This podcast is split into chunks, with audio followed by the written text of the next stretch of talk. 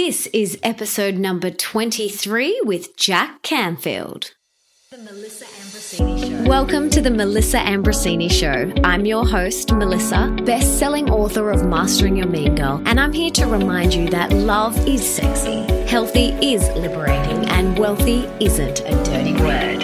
Each week, I'll be getting up close and personal with thought leaders from around the globe to uncover the habits, the habits mindsets, mindset. tools, rituals that they have used to become world class so that you can create epic change in your own life and become the best version of yourself possible.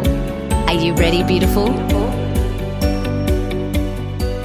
After years of studying what makes successful people different, Jack Canfield is now the number one success coach in the world. And over the last 30 years has used his compelling message, empowering energy, and unique coaching style to help hundreds of thousands of individuals achieve their dreams. He graduated from Harvard with a master's degree in psychological education and is one of the earliest champions for peak performance, developing specific methodologies and results orientated activities to help people take on greater challenges and produce breakthrough results. He holds the Guinness World Record for having seven books simultaneously on the New York Times bestseller list and has been inducted into the National Speakers Association Speaker Hall of Fame. Pretty freaking amazing, right? In today's episode, we chat about his journey from school teacher to number one success coach in the world,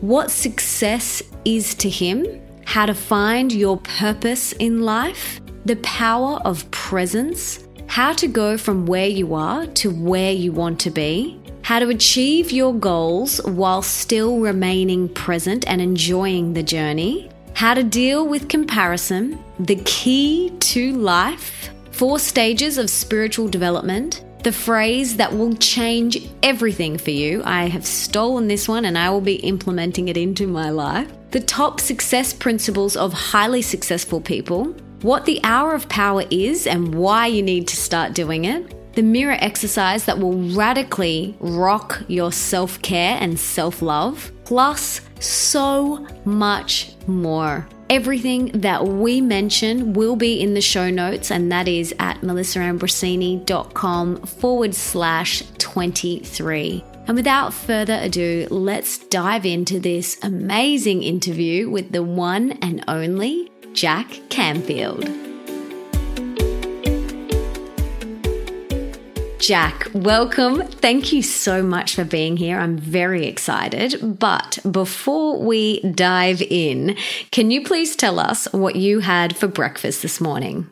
I had a uh, standard breakfast. I, I, eat a blender drink, which has uh, protein powder made from peas. It has a number of other vitamin C powders and things in there, blueberries, a little bit of orange juice, and a lot of water.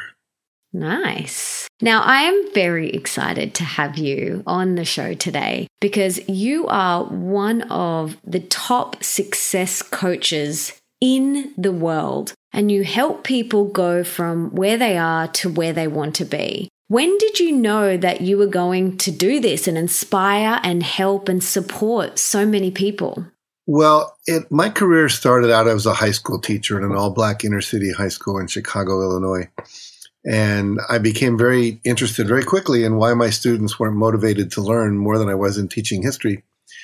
And so I began to study with different people to see what I could do to learn to motivate them. And I did. And as a result of that, I got hired by the school to start teaching other teachers. And then eventually the school district. And then eventually I left that and started running around the whole country teaching teachers how to motivate kids, how to build their self esteem. And at that point, I still had no idea I was going to be doing what I was doing now. But I went back to university to get a doctorate and I wrote a book at the same time called 100 Ways to Enhance Self Concept in the Classroom. And as a result of that, I started getting invited to speak just nationwide. And the book took off. It sold 400,000 copies, which in education is uh, unheard of. And around that time, I took a workshop with a woman named Jean Houston, who is a, just an amazing shaman. She's got an IQ off the chart. She graduated from high school when she was 14. And she had us do this exercise where we were lying on the ground and we had to go and just take a little piece of dirt and roll it into a ball and then swallow it and pretend it was a seed. And out of that grew a plant. And when we came back to share, everyone else was sharing things like, you know, my plant became a rose bush or, you know, became a, a little a orchid or, or a lily. And mine, it was bamboo. It was like, if you know anything about bamboo, once it grows, it, it just starts spreading out forever. And once it gets, it's very difficult to stop its growth. And eventually in my image, it was surrounding the whole world and sending out shooters to the moon. And I, I didn't share it because I thought felt like a megalomaniac or something. Like, you know, what, what's going on here? Everyone else having these nice small images, and I've got this big thing going on. And later that same week in the same seminar, we had to write a poem in a, we just make up a language and write a poem in it, and then without thinking, translate it into English. And mine was like the great Russian, you know, general was sweeping across the plain with his armies, you know, and, and everyone else was like the lone whippoorwill was singing in the forest. And finally, I shared and I said, Jean, I think I think I need help. I think I'm crazy. I think I'm going to grow up and be some kind of, you know, crazy. Uh, I don't know, egomaniac, you know. And she said, No, you just have a huge destiny. You're meant to work with lots and lots of people and have a world global impact. And it wasn't until a few years later when I wrote Chicken Soup for the Soul, and it took off. And in the first few years, sold 10 million copies and then eventually got translated into 51 languages. And now there's 500 million books around the world uh, with the name Chicken Soup for the Soul on them. And it was then that I realized, okay, I get it. I, am supposed to be playing at a very high level.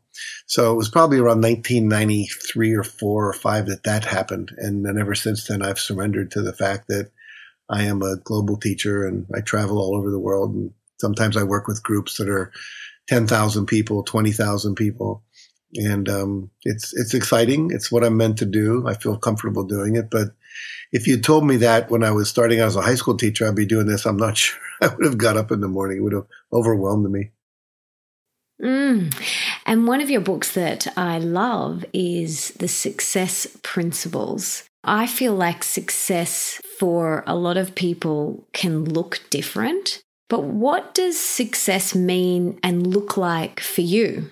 Well, you know, for many years, Melissa, I, I, thought success was, you know, being able to create whatever result you wanted in life. In other words, if you wanted to be a famous teacher, if you wanted to write a best selling book, if you wanted to be a millionaire, if you wanted to live in Bali, whatever it was, whatever experience or result you wanted to create, if you created it, you were successful. But about, mm, I'd say five to 10 years ago, I started to change my definition of success to fulfilling your soul's purpose.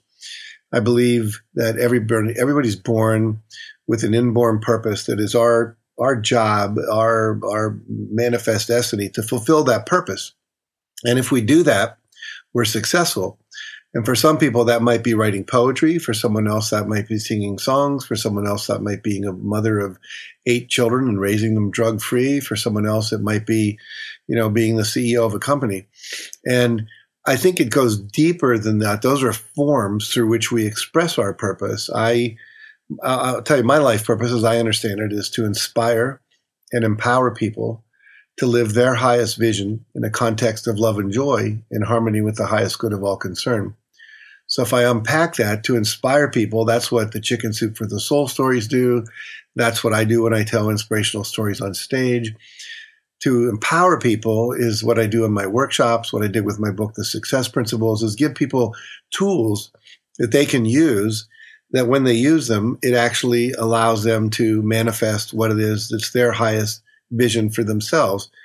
And I think everybody has a vision of what they would like their life to look like. And if it's aligned with their soul's purpose, it's a lot easier to do and they're going to get there faster. So for me, I added in a context of love and joy because that's my two highest qualities. If you were to know me for a long time, you'd go, wow, he's really a very loving guy and he loves to be in a state of joy and have fun. I'm a little irreverent. I like to, to play and, and, and, and all of that. And I added in harmony with the highest good of all concern after the big meltdown we had on Wall Street, you know, about nine years ago. that basically took down the world economy for a while. And if the people there had been concerned about people other than themselves, not just their own greed, we would have avoided that. And so that's what I'm about. And everyone else has their own purpose they need to fulfill. But if you do that, then you're successful. And I think that, you know, everyone has to take the responsibility to use the tools that exist out there in the world, things I teach, I imagine you do as well, and many other people do, to discover. And the word discover means to take the cover off of what is already inside. We don't need to pour anything in anybody. We need to remove the limiting beliefs, the blocks, the um, the fears that are getting in the way. I love to tell this story about being in in Bangkok, and I went and saw this uh, statue called the Golden Buddha, and it's a ten and a half foot tall solid gold Buddha. So imagine that, taller than either of us, and it's about several tons of gold. And it's worth, you know, a hundred plus million dollars if you were just melt it down and make rings and jewelry out of it. And when I was there looking at it, there was a little thing on the side of it, you know, a little um, explanation of, of the Golden Buddha. And it said that in 1954, they did not know there was such a thing as a Golden Buddha. They thought they just had this big clay Buddha that was sitting there. And they had to move it because there was a highway expansion coming through, and they needed to move this little temple and move the Buddha. And as they were lifting it up, it was very heavy. Uh, it, it the, crane didn't realize it was be as heavy as it was, and so it kind of fell back down to earth, and a crack went up through it. And it started to rain at that point in time, and the monk who was in charge of this put a big canvas over it to keep it dry. That night, he came out to see if it was staying dry, and he shined his flashlight in under the canvas, and something reflected back from inside the crack. And so, with a little trepidation and a lot of curiosity, the next morning when the rain stopped, he took a chisel in the back where if he was wrong, it wouldn't be a big deal he chipped into it and discovered, lo and behold, there was gold inside. And eventually it took off the entire clay covering. And here was this golden Buddha. And their best theory is that about 300 years earlier, when the Burmese were attacking Thailand, they thought that uh, the monk basically covered up this gold Buddha, which was very valuable. They didn't want it melted down as a spoil of war with clay, and they painted it so it would look like a worthless clay Buddha. I think all the monks were massacred when the when the, when the Burmese came in, and therefore they lost the secret, died with them. And so it was by accident we rediscovered, we took the cover off this golden Buddha. And I think each of us is like that golden Buddha. We have an essence, whether it's a Christ consciousness or call it your soul, your essence, your your inner being, uh, yourself with a capital S, that is the essence of who we are that's been covered up by our childhood wounds where we made decisions and decided we weren't enough or we were you know couldn't be sexual or we couldn't ask for what we wanted or it wasn't okay to to be wealthy or whatever it might have been. And so it's for each of us to to, recut to discover um, that essence of who we are. And once we do that then if we have the courage to pursue it which often means following our bliss following our joy you know following the um, things we're attracted to that often don't make rational sense, then what happens is we get to feel uh, a level of contentment and fulfillment that goes way beyond what most people normally think of as success, which is just financial and um, you know things and power and so forth.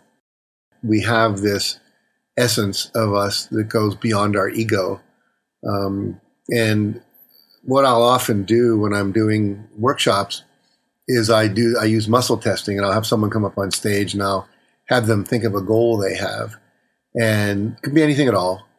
And don't tell me about it, but just think about it. And then I have them put their arm out, and I'll muscle test that arm, and their arm. I'll, I'll say, just think about firstly how that goal will serve you. No one else, only what you get out of achieving that goal. And as they're focusing on that, and I push down on their arm, their arm's extremely weak and goes right down to their side. Then I'll say, I want you to keep thinking about the same goal. I don't care what it is. It could be having a Mercedes Benz, it could be living in a nice house, but how will it serve others if you achieve that goal? Only think about how it will serve others. And I push down their arm, their arm is totally strong. And so it's not necessarily the goal, it's where I call it our come from. Where are you coming from? Are you coming from ego and greed, or are you coming from service? So you can sell real estate out of the need to make a lot of money and be rich and famous and powerful, or you can sell real estate because you want to put people in the right home, or you want to make sure that they get, they get in the neighborhood where their kids are going to be safe, or the company is going to be in a really good, um, you know, office building. When you come from service, it doesn't really matter what the goal is. Obviously, if you're making bombs and killing people, it does. But in general, most of the things that we focus on in life is is we are. I think we're designed to be of service to each other. None of us can survive without others. You know, none of us pump our own petroleum and refine it into gasoline and make our own cars and you know all of that. So we need each other to grow food and to be doctors and to maintain our airplanes and to you know create music for us and maintain our computer systems and so on and so forth. And if we come from a place of doing that because we want to contribute, then what I find is that everything always works out. If we come from a place of I'm doing it because I'm wanting to aggrandize myself because I feel inadequate, um, then it tends to not be so good. There's a balance in life. You know, we inhale and we exhale. And as we exhale, let's call that service. And when we inhale, we're taking care of ourselves.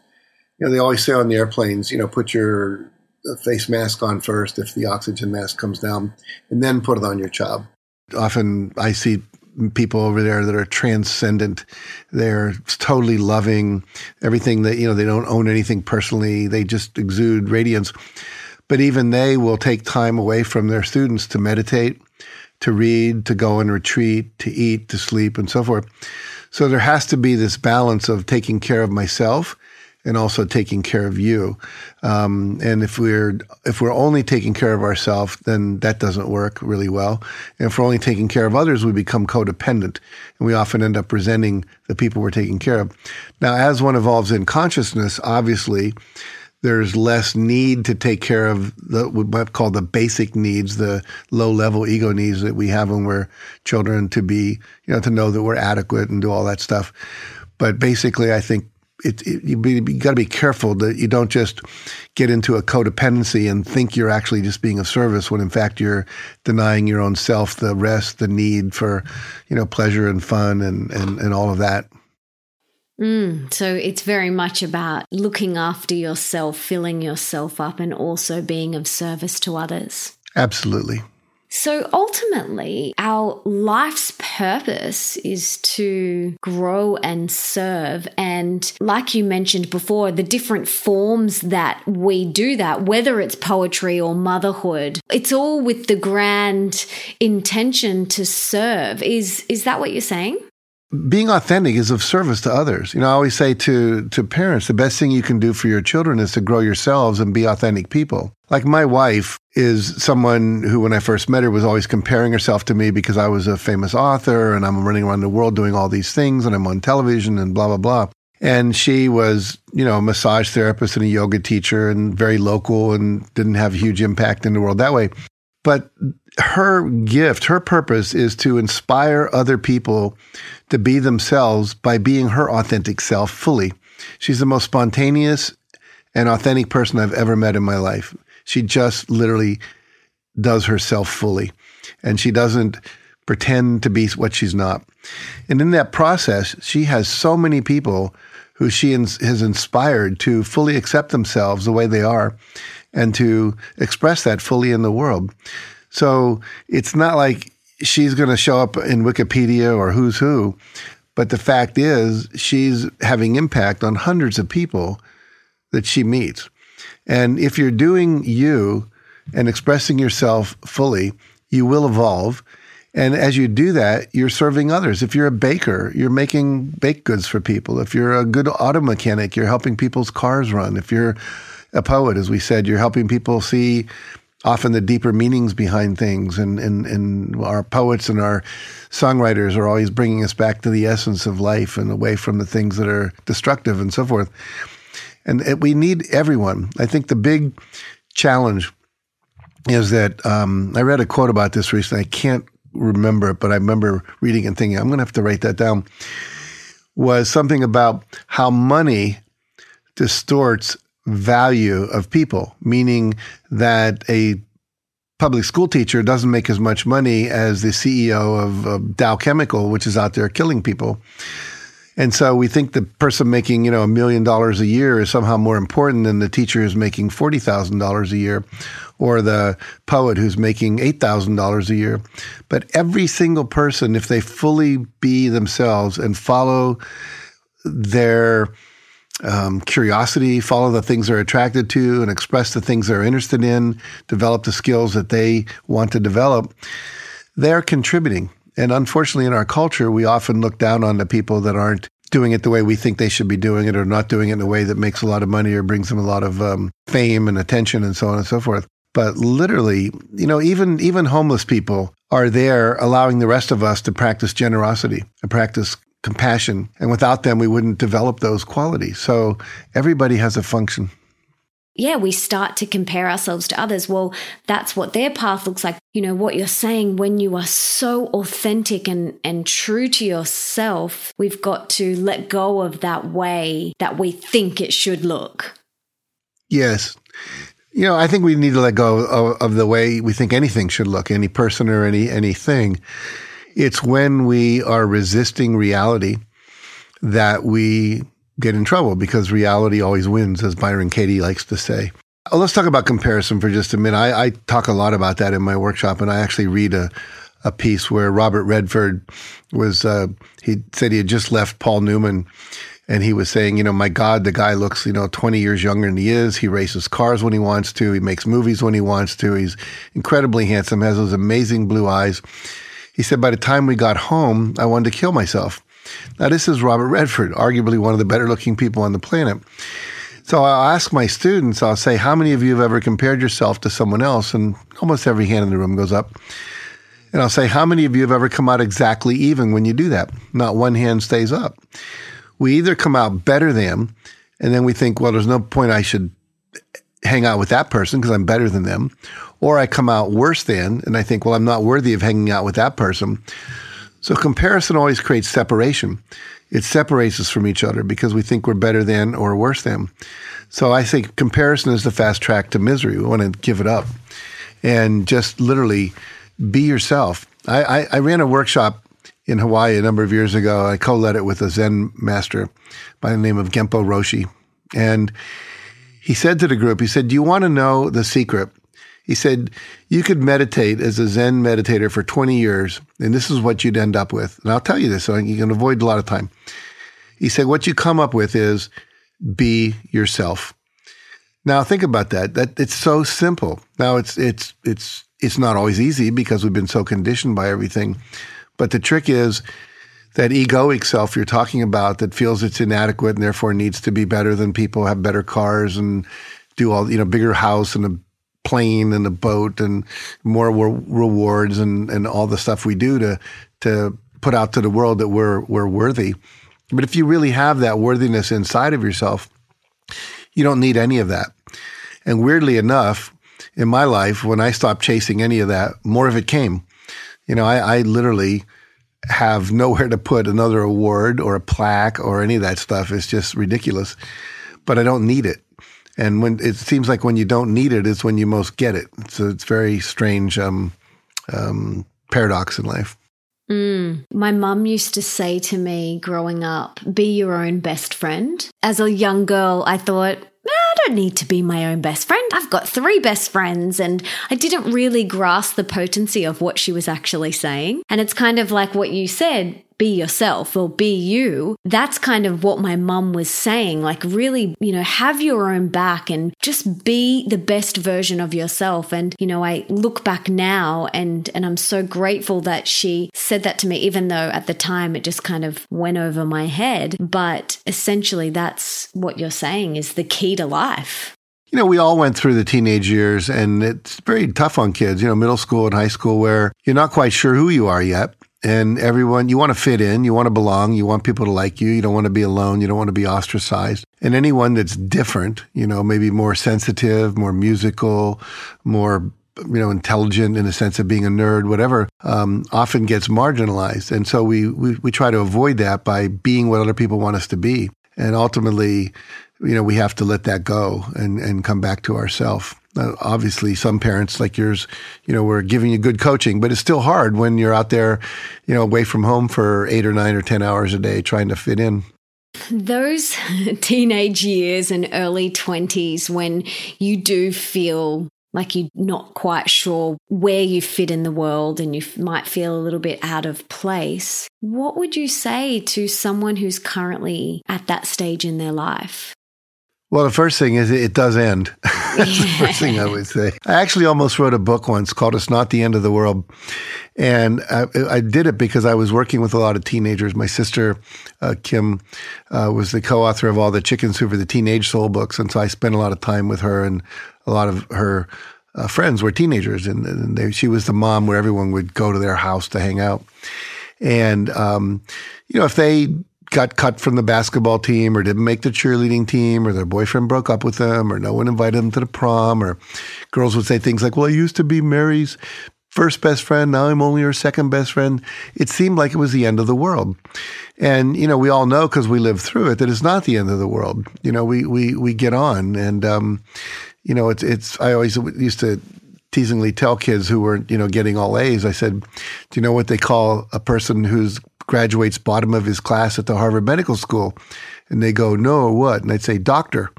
And so, you know, the, the reality is when you're a kid, it, everything just seems so much bigger. Like that zit on your nose looks like a neon light that's flashing on and off that most people don't even notice but it's it, it's hard. So I would say, first of all, just you know, it, it, this the pain of this will uh, subside. You'll you'll get past it. And the other thing is that you've got to have the courage to be yourself because if you're trying to be what you think people want, and then you never really feel like you're accepted because you're playing this act, and they're they're in love with your act and you're always in this place of well if i was really me they might reject me so you're in this fear all the time of being yourself and so ultimately what what you have to do is choose to be yourself and those people that will be attracted to who you are will be attracted to you and they will come to you and you know it's difficult to in, in today's world in a lot of countries to say you're gay or to not be interested in what everyone else is interested in because maybe you want to study dinosaurs or you're interested in physics, you know, or you're a mathematician, um, or you're the poet or the you're making weird music that no one else understands. But those people are the ones who grow up and they end up being the Bill Gateses of the world and the Steven Spielbergs of the world and some of the great music producers of the world and the Bob Dylans of the world and so forth. And so I would just encourage them to, um, you know, look for adults who are somewhat like what you are and know that you can become that at that point, at some point.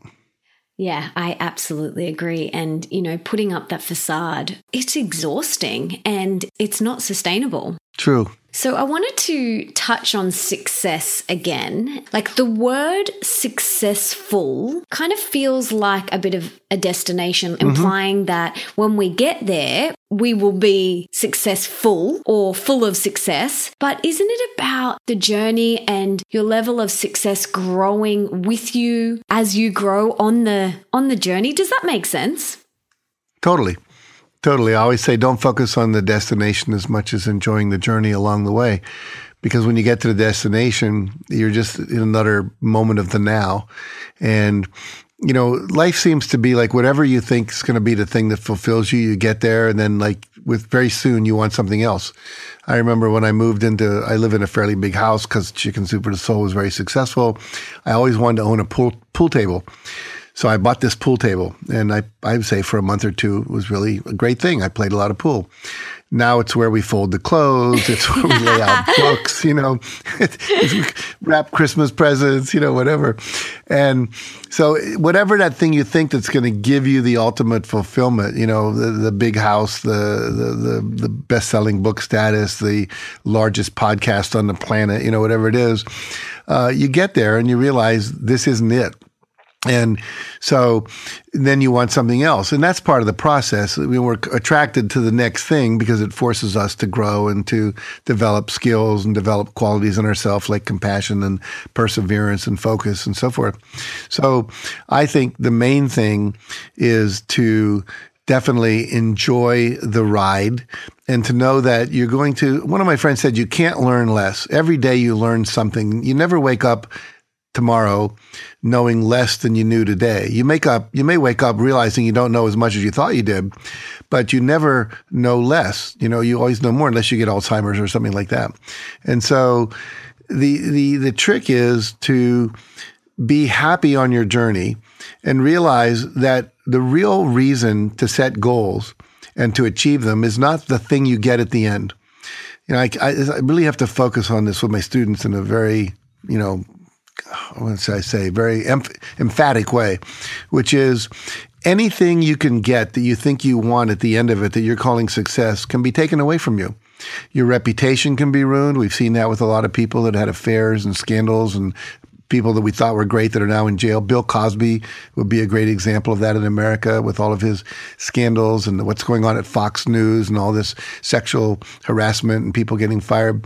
You could, your house can burn down, your bank account can get wiped out, your trophy wife or husband could die or leave you for someone else. So there's nothing that can't be taken away on in the external.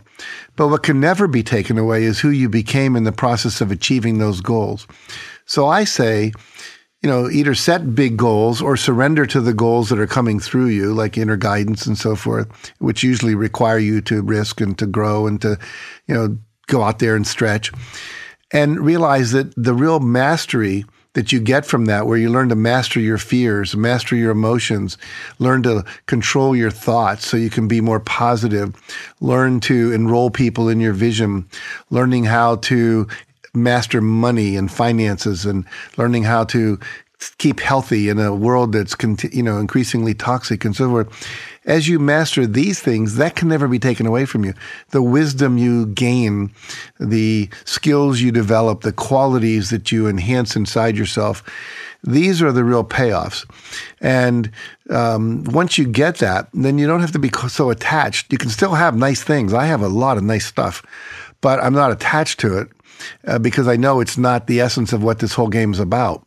It's about me learning to grow myself. And that opportunity exists in every moment of my life. And even if all my books went away and my reputation was ruined and my wife died and my kids abandoned me, I'd still be who I am with everything I've learned. And I'd be able to handle that because I've learned to handle pretty much any kind of adversity that could possibly happen. Mm. So if it's about the journey. How do we stay present in the moment, day to day? We've got these goals, like you said, but we can't be attached to them. For me, I'm shifting more and more into not striving and simply surrendering to what the universe puts in front of me. So, how do we really keep coming back to the present moment whilst achieving our goals in life? Well, I think practices like meditation, and mindfulness are really important, uh, where we take time um, daily is best, you know, to slow down and to just be present. You know, any any practices that bring you into the present, whether it's meditation, and there are many forms of meditation, mantras, and just following your breath, uh, meditations, movement meditations like Tai Chi, Qigong, whatever. They force you to really notice where am I? What, what am I seeing? What am I hearing? What am I feeling inside my body? What am I feeling on my skin, etc. As we practice those, it's a discipline. What happens is that becomes more of the way we are as we go through the day. I, I once asked a Tibetan Lama, I said, uh, How many hours a day do you meditate? He said, I'm in meditation all day long. I said, but you're out here working and teaching. And he said, I know, but I'm still meditating, meaning I'm still 100% present to what's going on inside me and what's going on outside me. And so that came from, you know, years of sitting and, and, and developing that, that capacity. In the modern world, we can do things like set our, our iPhone or our smartphone, whatever, to go off every 25 minutes or every hour and just go bing. And all of a sudden we go, oh, take a deep breath, pay attention. What am I experiencing? Um, so that we become more and more and more and more mindful of what we're tasting when we eat. We're not eating mindlessly. We're, you know, paying attention. And so everything we do, whether it's washing the dishes, are we there really present with it or we're not? As we do that, then even when we're in meetings and we're doing things like you and I are doing right now with this podcast, there's still a level of presence that occurs. Now, one thing that I found really helpful in this whole thing about setting goals and striving versus just surrendering to what the universe puts in front of me was a little model that Reverend Michael Beckwith shared with me recently. And he talked about the four stages of spiritual development. And he called the first stage being a victim. And that's when you kind of say, "Oh God, why why me?" You know, you feel like the universe is doing it to you. You blame other people for your life. You feel that the world's out to get you. You're kind of paranoid. You know, life's unfair. And and so you're tend to be a complainer and a blamer and a whiner and and and a lot of people live in that state of consciousness. If you then begin to learn that there are some laws of the universe, like the law of attraction, like the law of reciprocity, um, like the law of cause and effect, and so forth, then you can begin to actually cooperate with those laws and use them to your benefit to manifest the things you want. He calls that next stage the manipulator stage. And a lot of people that watch the movie The Secret or read the book The Secret and people that are into consciousness work learn to do things like visualization, affirmation, positive expectation, you know, being in a positive vibration, and so on and so forth. And when you do that, life works better, you get more of what you want. Now, at some point, when all that's working, you begin to go, well, wait a second. If there are these universal laws, there must be something that put all that together. You know, there must be something that's holding this together. We'll call it God or infinite intelligence or universal love or source energy. Maybe it's wiser than I am. Maybe what I should be doing is surrendering to it. I'll surrender to what it puts in front of me or what it tells me in my meditations. Maybe it wants me to, you know, be more outgoing or call my brother or be more compassionate to my husband or to start a school in Africa. You know, whatever inner guidance we might get. You know, it's the not my will, but thy will stage. And he calls this the channel stage, where you're now channeling God's energy into the world because you're following your, your guidance. You're, you're being guided. And then he calls the last stage the being stage, where you realize, well, I'm not channeling God. I also am God. I'm not all of God any more than one drop of water in the ocean is the whole ocean, but it's still ocean. And so that when you get to that stage, then you're just like you have a thought and it manifests. It's like we hear these gurus in India who can wave their hand and a ring falls out of it and it fits your finger. Um, you know, this instant manifestation because being this, th- that level of true being can manifest anything in a moment. I've actually seen that happen when I was in India. Someone manifested, it was wearing a t-shirt and no, nothing on his arms or his hands. And he just put his hands out over mine and dropped a set of mala beads into my hand. I went, holy mackerel. And yet I know that's possible. I've seen it. I was there. And so, you know, right now I would say I, I, my, my life is kind of maybe one third in the manipulator stage because I teach all this stuff of, you know, law of attraction and so forth, and about two thirds in the channel stage where I'm like, okay, just guide me. I'll do what you want me to do next.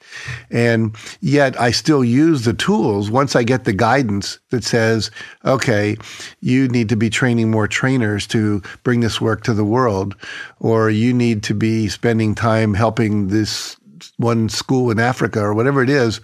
I then can use those tools I've learned for manifestation in the manipulator stage to actually bring about those things that I've been guided to do.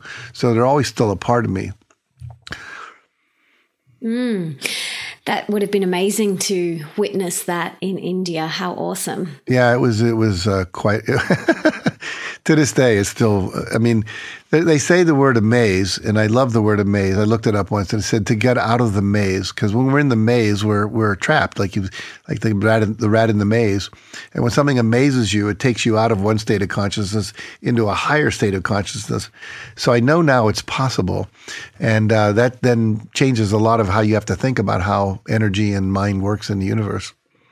Mm. It's very easy for people to kind of look at you and read your books and come to your seminars and create this idea in their mind that you don't have quote unquote issues or you don't have fear come up or, you know, you're just positive all the time. I'm curious to know when things do pop up for you, how do you personally now move through those, you know, situations that someone could see as you know, quote unquote, an issue, how do you move through those or move through fear or resistance? How do you do that? Well, I have a little phrase that I, I learned once and I also teach it's called, oh, what fun. So when something happens that you would rather not, like your plane is delayed so you miss your connection or, you know, your car breaks down, you don't get to that meeting you wanted to get to, or your husband decides that he doesn't want to live with you anymore, or whatever it is, um, I say to myself, oh, what fun. And what I mean by that is there's something here I'm supposed to learn. And I've learned that over time, everything that I thought was a bad thing at one point turned into a good thing. Like about 20 years ago, I got a divorce. And uh, chicken soup was kind of in full bloom at that time. Um, we had about 14 or 15 million dollars in the bank. And uh, my wife got all the money and I got to keep my job because they valued my company at that, but I couldn't sell it for anybody. So all of a sudden, I'm wearing my shirts three days in a row before I send them to the laundry because I can't afford it. And here I am, you know, just was a multimillionaire a year before. And, and, and I, at first I was really upset by the way the whole thing went down. And as I look back on it now, it was a gift to me because I was kind of getting a little bit lazy and I was starting to say, well, you know, maybe I should retire a little bit. shouldn't work so hard. This is, you know, whatever. And I wasn't stretching myself. I wasn't doing what I talked about before about setting goals that would require me to grow.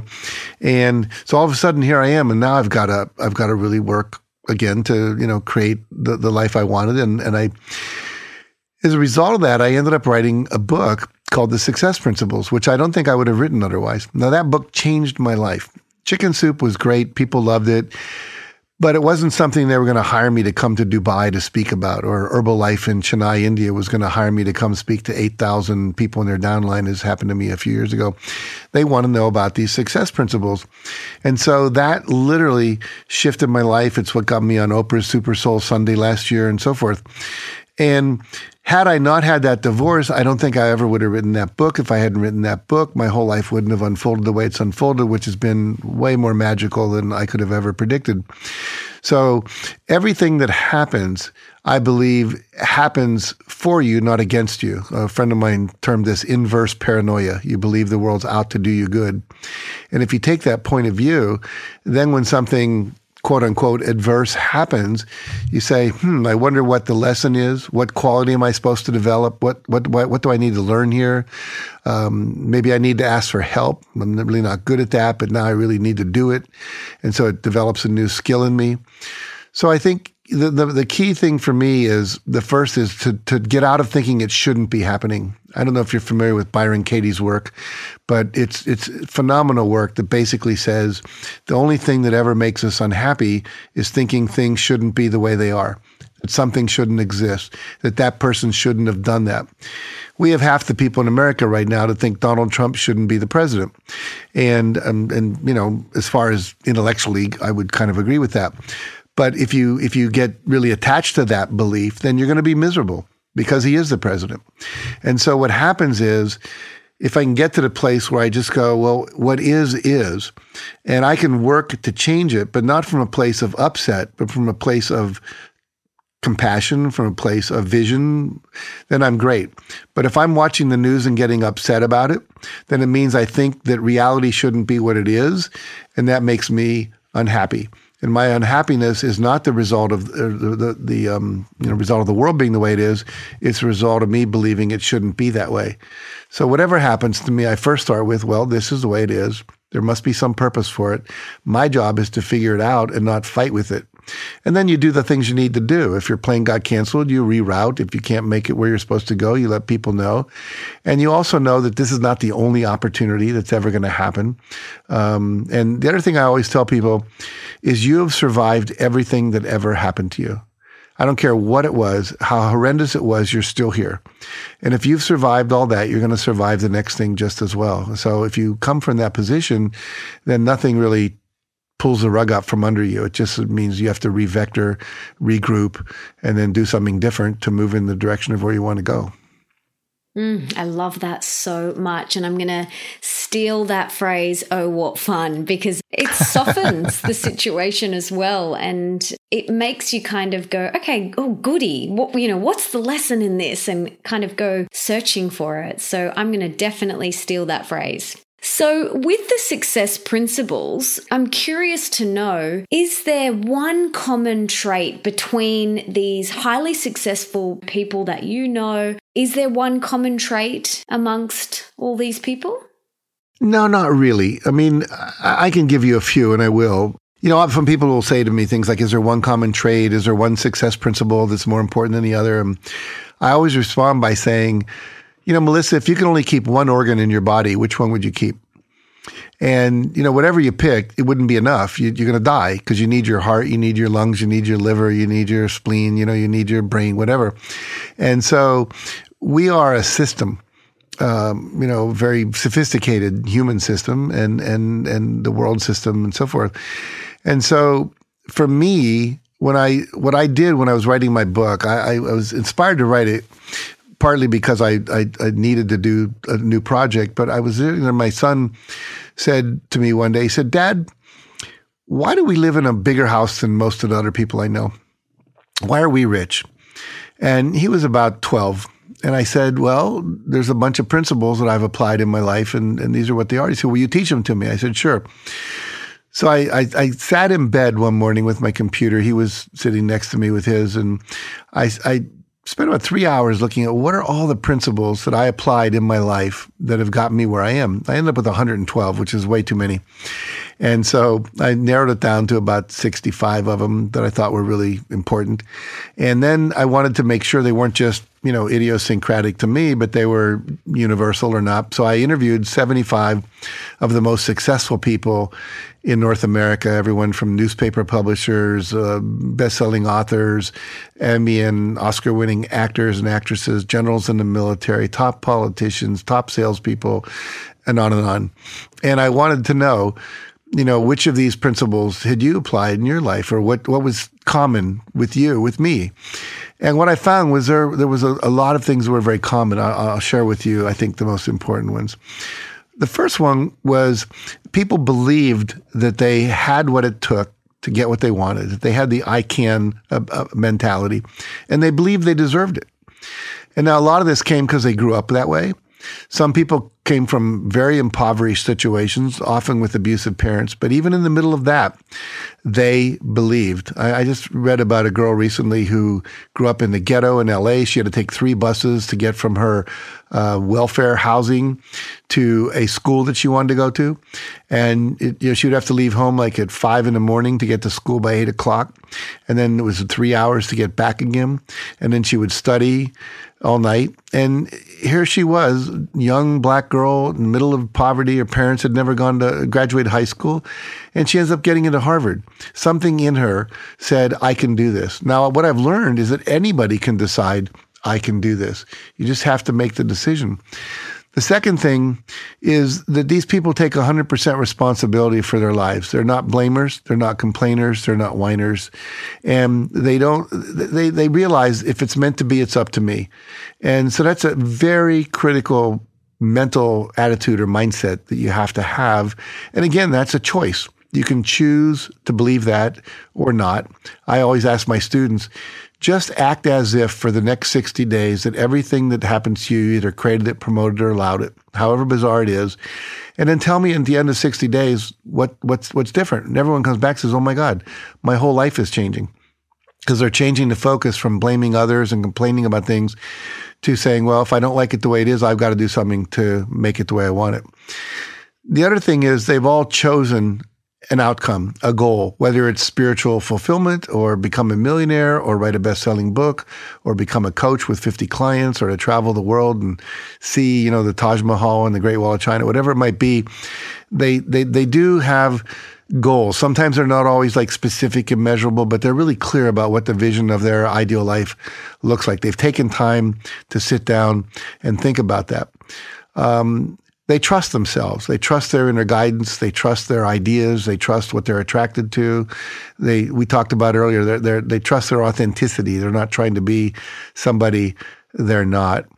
And then they take act. They're action oriented. They're people that are willing to take action. And and here's a key part: is they're open to feedback. In other words, they know everything's not going to work. They're wel- they welcome feedback. They don't get defensive about it you know, one of the questions I use in my work and in my family with my kids, with my wife, with my staff, and with my clients is on a scale of one to 10, how would you rate? Then you can fill in the blank. This podcast, me as a husband, me as a father, me as a son, me as an employee, this seminar, this book I just wrote, whatever. The reason Chicken Soup for the Soul was so successful is every story that ever appeared in that book, uh, any of the books, we had over 200 books, was read by at least 40 people. And we had black, white, urban, suburban, rural, conservative, uh, liberal, um, agnostics, every religion you can think of. And different age groups. And if if if the average score came back less than a nine, it didn't get into a book. And, and many of the stories I wrote didn't make it because we were looking for feedback to say what is universal, what's going to really move people, what's going to inspire them. And so we have to be open to feedback. And they also surround themselves with positive people, and they are people that you know they surround themselves with a team that supports them. And finally, I'd say they're they're learners. They are committed to growing and learning. They read, they take seminars, they watch podcasts, they watch TED talks. Um, you know, they're they're constantly learning from their experience as well as from what they learn from other people's experience. One of my great mentors was a man who was worth six hundred million dollars back in 1970. So that'd be worth over probably $2 billion today. And he said, There's two things that'll get you ahead in life OPE and OPM. And I said, What's that mean? He says, Learn from other people's experiences. You don't have to go to war to learn that war sucks. Just talk to people who've been in one. You don't have to learn the hard way all the mistakes you can make to become successful. A lot of people have made those and they've written books and they've run seminars. Learn from them. And then other people's money. You know, if you don't have enough money to start something, borrow it. Get investors. Don't be afraid to ask. So those are some of the principles that I've I've discovered that are, I think, really critical. And the, the nice thing about those, Melissa, every one of those things, every one of us has the capacity to manifest. It's simply a choice, either to believe it or to do it. And we all can learn to do that. We all can be much more successful as a result. Mm, I agree. It's so interesting. Last night over dinner, we uh, have a little game. I have a, an 11 year old stepson, and we have a little game that we play where we go around and we say three things that we're grateful for. Every so often, I get Leo, his name is, I get him to rate me as a parent. And I say to him on a scale of one to 10, how have I showed up? Bless his gorgeous little soul, he always says 10. he always says 10. And I'm like, but darling, I want to grow and I want to learn. And he's like, no, you guys are the best parents ever. You know, I'm waiting for the day where he gives me a score less than 10. But it's really interesting that you do that with your family and and your team. Well, once he's 15, I promise you, you'll get at least a seven. oh, well, I, I thought it was very sweet that you did that too. No, it is very sweet. I mean, I, I just spent time with my four year old grandson, but I just my only grandson, and um, I just love kids. They're so beautiful, and so um, I don't know. They're so creative, and they, things that come out of their mouths. We got caught in a rainstorm, and we all got totally wet. We got back to the hotel, and he lives nearby. But we were it was our night to take him so the parents his parents could go out for for a movie and a dinner, and and he we get back, and he goes that ring was intense. And out of the mouth of a four year old, that just blew me away, you know, and it's constantly surprising us. And uh, uh, that's great. Little Leo, good for you. Oh, and how many kids do you have? I have three sons. Uh, they're 43, 40, and 26. And uh, the oldest one is a drummer and an artist and living in Brooklyn. He's the father of my grandson. His wife's a photographer. And then my middle son is a hip hop artist, believe it or not, up in San Francisco. And he's got his own group and a recording studio and doing very well. And then my youngest son is in music school at the Berklee School of Music in Boston, which is one of the finer music schools on the planet. And he's studying voice. He's a singer. And then I have two stepchildren, one 26 who's in business school at the moment, and a daughter who's 23 who's still finding herself. Wow. A very musical, lots of music. I'm curious to know, is that something you're really interested in? I've always been that way. I sang in the glee club in high school. I played guitar. I was in a little rock group and a f- country kind of a folk singing group and I still play the guitar. I use it more for chanting in my workshops and doing things like that. I also taken some piano lessons. I I have two regrets in life. One is that I uh, didn't study a martial art, and the other is that I didn't learn to play the piano when I was younger. And um, so I'm. They've got all these home study courses for playing the piano, where the computer lights up the keys, and so I play for a little bit every day. I love that you're doing it now. It's never too late, hey? Never too late. Never too late. I'm curious to know what is one thing that you're currently working on within yourself I would say uh, several things. One is drinking more water. I realize I get so wiped out um, because I get I, I, get so engrossed in what I'm doing, I forget to drink water, and um, dehydration is not a good thing. So I literally uh, have like water bottles and glasses everywhere. So I'm drinking more water. I think it's kind of mundane, but it's what, what one of the things I'm working on. The other thing I would say is I'm working on taking more time off. I've been a I won't call it a workaholic, but I've just been really busy, busy, busy most of my life in a way that I've enjoyed it. But I'm seeing now, I'm 72. And um, so I'm just starting to say, you know, I should really take more time. Like my wife and I just, just about a month ago, we decided we're taking a whole month off next year. We're going to rent a house in Hawaii and just live on the beach and do nothing. Going to turn off the Wi Fi, read novels, binge watch TV, do yoga, meditate, maybe do a little writing because I feel like I want to, not because I have to and um, so we're going to start doing more of these longer periods of time off. And I've, my staff has gotten to the place now they can do a lot of the things I used to do. Um, I would say another big challenge for me is is um, I ruptured my uh, a, a, vertebra, what's, what's a, a disc in my back between my fourth and fifth vertebrae about five, six years ago. So I haven't been able to exercise at the same level. I used to jog and do all that. Now I do the elliptical and things, but I'm not exercising as much as I used to. And but I'm still eating like I used to. So I put on about 20 pounds that I shouldn't have. So I'm working on that. I've gotten five pounds off, and um, I'm feeling proud about that. And a little ways to go. So, you know, I have little things that everyone else struggles with. There's, I like food. I actually drink wine, not a lot, but I, I enjoy it, and it's basically just sugar water. So I've had to learn to uh, moderation with that. I'm trying to think, that's about it. And I would say the last thing is learning to not judge judgmental people, which is so funny, you know, because I, I don't want to be judgmental. Mostly I'm not. But when people are really judgmental, I find myself judging them. So it's like not judging the judgers. That's, that's one of my internal challenges at the moment, but I'm getting better at it. Now, let's pretend that you have a magic wand and you could put one book in the school curriculum of every single high school around the world. Now, besides all of your books, let's pretend they're already in the curriculum. If you could choose one other book, what would it be? Oh, that's a really good question. Because I would have picked my own book, not because I need to sell more of them, but I really think there's so much value in it.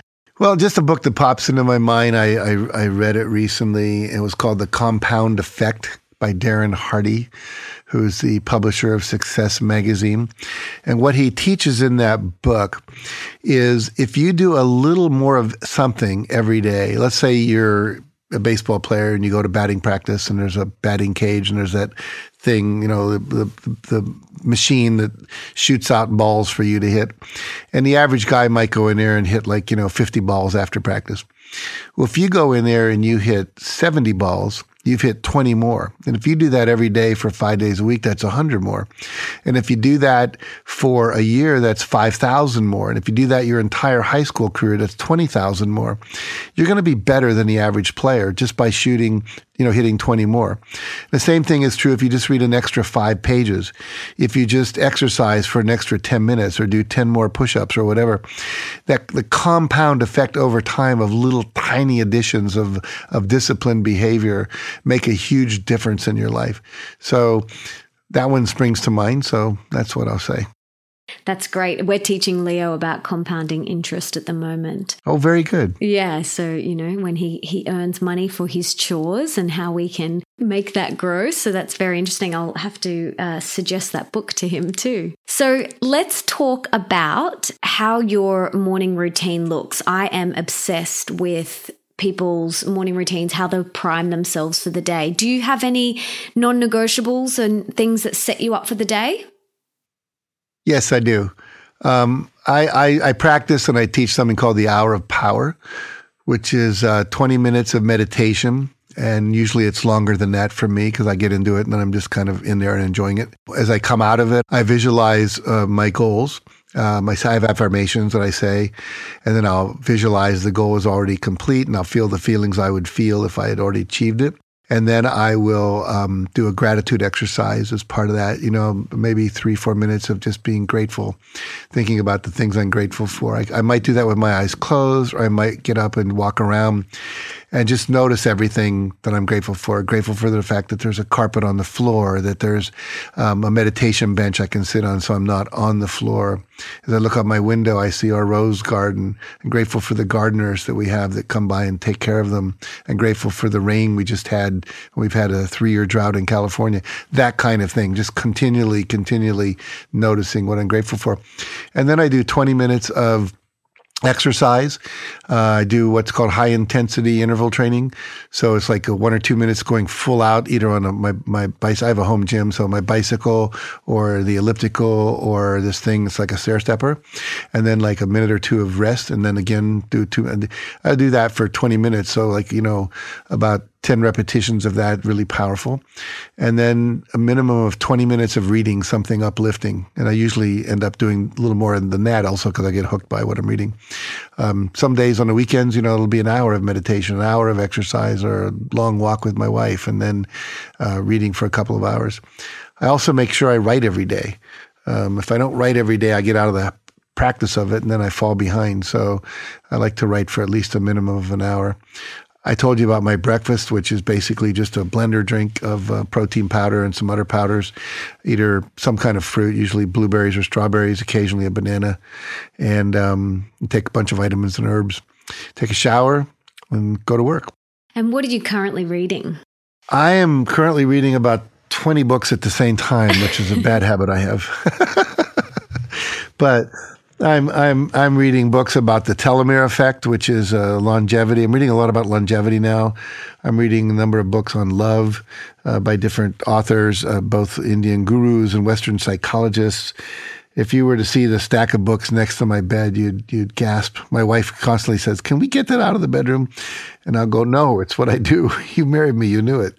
Um, but I, I I'm I'm reading a book called Unlimited Memory, which is teaching a memory techniques uh, of the people that can memorize like you know 50 numbers in a row. And i'm always just wanting to get better at everything. I'm also fascinated by past lives and by near death experiences. So i'm, I'm reading a couple of books about that at the moment. Um, i'm going to recommend a book i recommend readers should read. Um, it's a new book. I actually wrote the foreword to it. It's a new book that came out uh, from hay house and it's called the boy who knew too much and it's by a mother whose boy at the age of three and a half started saying, When I was big, I used to play baseball. And she said, You mean when you're going to be big? He said, No, when I was big. And it's a it's an amazing story. It reads better than a novel because she's a really good writer. Um, she was very kind of conservative Christian. At first, she was very weirded out by this, but I won't give away the whole story. But it, it's it's a great read uh, that leads to the fact that her son is a reincarnated baseball player. That's a very famous name that everyone would recognize. But I don't want to say it because take away some of the fun of the book. But um, the boy who knew too much by Catherine Cathy Byrd. And um, uh, Wayne Dyer was supposed to write the foreword. Wayne died, and so um, she was taking a workshop with me and started talking about the book. And I shared with her I've had recall of many of my own past lives, and I've been studying this near death experiences since I was in high school. And so um, she asked me to write the foreword, and I was grateful to do it. But I, it's a book that's just taking off in America, and so I would recommend that to people. I can't wait. I'm definitely going to check that out. Thank you for sharing that. Now, what are three things you're most recently grateful for? Oh, seeing my grandson and how healthy he is and how much my son loves him. My son, um, I got divorced when he was very young, and so it had a negative impact on his life, and he was very pessimistic and negative for a lot of years. And um, I had a psychic tell me that uh, the reason um, he had my grandson was that he would learn how to love and the reason is that he couldn't learn to love from an adult because he didn't trust adults. And I've watched over the last four years my son, who's 43, go from being you know, somewhat of a curmudgeon to being an amazingly beautiful young man. 43, young. I'm 72. I can say young, but um, so I'm grateful to watch that transformation occur. Uh, there, he loves that boy with an amazing amount of love, and it's opened up and it's spread out throughout his whole life. So I'm very grateful about that. I'm grateful that I've been in the last month and a half. I've I've been to Poland, Estonia, Finland, Russia, back to Russia, back to Canada, and back to Canada again, St. John's, Philadelphia, back to Canada, and here running workshops all over the place. And that people hire me to come to these amazing places and teach them and then treat me like I'm a god when I'm there. So that's, I'm very grateful for the opportunity to have that experience. And I'm grateful for my wife, who's an amazing being who, um, is also a great grandmother, and we just had so much fun being in New York for four and a half days with our grandson. So uh, mostly people. I just I'm surrounded by great people and experiences like that. Mm, a reflection of you. So that's really beautiful. Thank you so much for sharing. I just have a few more questions. In your opinion, what is one of the most important things that we can do for our health? Well, God, there are several. Number one, get enough sleep. You know, there's just more and more research now that, that most of the modern world is sleep deprived. You know, Arianna Huffington wrote a really good book called Sleeping, and um, it's just, just the research is out there. I remember when I was writing the Success Principles, I interviewed a professor at the University of it was Cornell University in New York, and I was interviewing him about sleep and I was going to write a chapter called "Sleep Your Way to Success," and which was kind of a play on the casting couch idea, but really about getting enough sleep. And he was sharing with me that the difference between the 4.0 students, the A students in college, and the 3.0 and the 2.5 and so forth, is that, that he did this research with him. He found that all the 4.0 students took copious notes, reviewed them the same day they took them, which I never did. I never looked at my notes again until about you know a week before exams. And they got eight hours sleep every night which I also never did. I would stay up and hang out with kids and play pool and drink beer and go to the fraternity and all that stuff. Got about six hours sleep. I was lucky, which allowed me to graduate from the half of the class in college that made the top half possible, as I always like to say. And so for me, I would say sleep is really critical. Water. Most people are not drinking enough water. We talked about that. I would say that most of our food today is denatured and that we need to be supplementing our diets with uh, you know vitamins and minerals and herbs and things like that. Um, even organic food today is not as um, healthy as it used to be 50 years ago. So it's important that we really understand the the nutritional aspects of our body. And I would say also having a positive mental attitude. We know that resentment and fear and negativity actually has a very toxic effect on the body. And I would think the other thing I would finally say is cleansing. You know, we need to detox the body on some kind of regular basis. You know, I cleanse at least one day a month. I don't eat anything. I just drink water. And then twice a year, I'll do wheatgrass enemas and, and do nothing but juices for a whole week. And because it, it builds up, our body often can't get rid of the toxins fast enough. That's in our air, it's in our water, it's in our food, it's in the dry cleaning that comes back, it's in the lipstick you put on your mouth. Um, most lipsticks have anywhere from 30 to 40 known carcinogens that are being absorbed through your lips, which is one of the most absorptive places in our in our uh, body. So, and finally, I say read. You know, learn about health. Most people don't spend enough time learning about it. And what is one of the most important things that you could do for wealth? When I'm talking about wealth, I'm referring to, you know, what you do in the world, well, I, you mentioned with Leo teaching him about the, the effect of compound interest.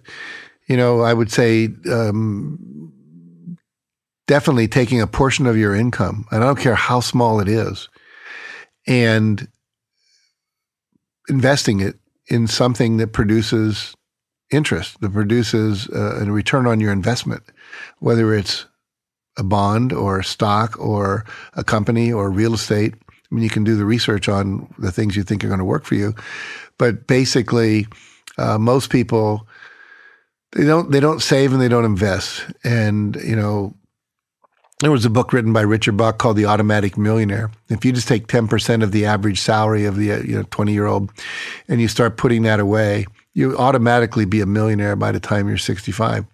Now, today, a million dollars isn't really what it used to be many, many years ago. Um, being a millionaire doesn't really necessarily give you financial freedom. It does in some countries, but not most of the modern world. And so I would say, number one, read and study about earning more and also make sure you take a portion of everything you earn and uh, invest it for yourself. And what a lot of people would say is also take a portion and tithe it to um, the betterment of other people, whether it's through your church. If you do those three things, you're guaranteed to end up much more abundant. And what is one of the most important things that we can do for love, more love in our life, in our relationships, more self love? What's one thing we could do? Well, for more self love, I, I, I teach a little exercise called the mirror exercise, where every night before you go to bed, you stand in front of a mirror. I recommend you do it alone with, with the door closed because it sounds weird. And you talk to yourself for a few minutes and you start by saying your name and then you appreciate yourself. And I, I think of three areas that you should appreciate yourself. Number one, anything you accomplished or achieved that day. Number two, for any disciplines you kept and number three, for any temptations you didn't surrender to. And after all of that, you end by saying, I love you. And you're making eye contact with yourself the whole time. And especially after you say, I love you, to hold that eye contact and to allow it in as well as saying it out. So you want to kind of be both the giver and receiver at the same time. That exercise, if done for a minimum of 60 days, has a hugely transformational effect on people. I teach it in all my seminars. We now have it being taught in a lot of rehab centers around the world, uh, schools, and so forth. And you know, if I were doing it tonight, it might sound like, you know, Jack, I want to acknowledge you today for, um, you know, getting up early in the morning. You uh, wrote for uh, an hour. You did three interviews today. You handled all the emails that you planned to handle. You did your hour of power. You ate really healthy. You didn't eat dessert tonight. You didn't stay up playing video games. You didn't watch the news and get all bummed out about how bad everything is in the world. Uh, you are going to bed at a reasonable hour. And one more thing I want you to know I really love you. And then just hold that. And I swear to God, it, it sounds weird. That's why I always say close the door. Don't, you know, tell other people you're doing it, by the way, so they don't catch you and think you've lost it. But it is so powerful. And I tell people you can't let in more love from other people than you give yourself. And so if you want love, you have to give love to yourself and to others. Mm, I'm going to definitely try that exercise. It sounds beautiful. Yeah, teach it to Leo too. It's powerful. I will do, absolutely. And finally, this is my last question. And I want to ask you what is one thing that I personally can do and the listeners can do to serve you today? I would say two things. Number one, if you've not read my book, The Success Principles, I would really encourage you to do it. Nobody that's read it has ever regretted it. I have a money back guarantee. If you buy it and you don't like it, send it to me and I'll send your money back. even though you didn't buy it from me, never had anyone do that. And I've had people literally read that book and get out of halfway houses, get off of welfare, stop being homeless. I was in the Philippines and I gave a homeless person my book. And I came back three years later and he was walked into my seminar.